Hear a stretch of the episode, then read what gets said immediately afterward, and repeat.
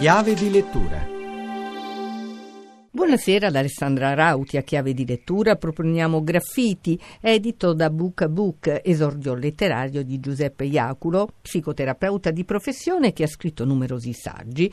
È una raccolta di racconti ambientata a Napoli e dintorni, una galleria di personaggi originali e toccanti anima ciascuna delle narrazioni e tutte incantano il lettore. Ma ascoltiamo Giuseppe Iaculo. Personaggi dei racconti contenuti nel libro sono 14 racconti, si muovono nella cornice dei rapporti contemporanei. Possono essere identificate come tante facce dell'umanità inquieta di oggi e forse di sempre. Appartengono a una tessitura di relazioni, di identità fragili, animate da sentimenti controversi. Sono mossi dal dolore, che pure non piega del tutto i loro desideri, dalla paura di incontrare l'altro, dalle loro ambizioni, dalle ferite delle loro storie personali. Si dibattono fondamentalmente nello scegliere tra separarsi e l'avvicinarsi avvicinarsi, con il fine ultimo di non rinunciare alla loro libertà. Molte storie di graffiti potrebbero far pensare a vite prive di speranza, senza via d'uscita o con scelte estreme, ma è proprio così? In realtà la vita dei personaggi eh, del mio libro si stringe intorno alla loro pelle, traducendo le carezze in graffi, la speranza d'amore in crudeltà o perdita. La loro aspirazione alla bellezza, alla libertà, pur messa in scacco, non evapora mai del tutto, resta come sospesa. Tentano comunque di avere un legame con l'altro, incontrarsi anche quando tutto intorno può far apparire questo tentativo disperato. 14 racconti, c'è un personaggio più di altri che lei ha nel cuore?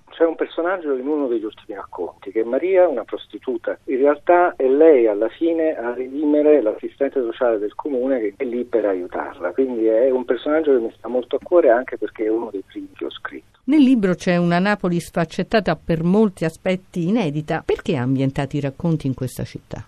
Cercato di descrivere luoghi diversi di una città molto complessa e sfaccettata, quella è Napoli, fonte di infinita ispirazioni per tantissimi rappresentata spesso in maniera unilaterale o attraverso degli stereotipi. Sono consapevole della parzialità comunque della rappresentazione di questo mondo articolato. Mi sembrava anche una scelta coerente narrare quello che mi è più familiare. Ho pensato a un terreno instabile, funzionale a scavare in parallelo nella complessità dei sentimenti dei personaggi, almeno potenzialmente comuni a tanti altri luoghi e tante altre città. Sebbene Napoli per la sua conformazione, per i suoi edifici radicati su una città cava parallela a quella di superficie, per la convivenza con i vulcani e la loro potenziale distruttività, incarni a mio avviso in maniera esemplare lo sfondo fragile su cui si muove l'umanità contemporanea. È tutto, scrivete a chiave di lettura chiocciolarai.it, a risentirci venerdì.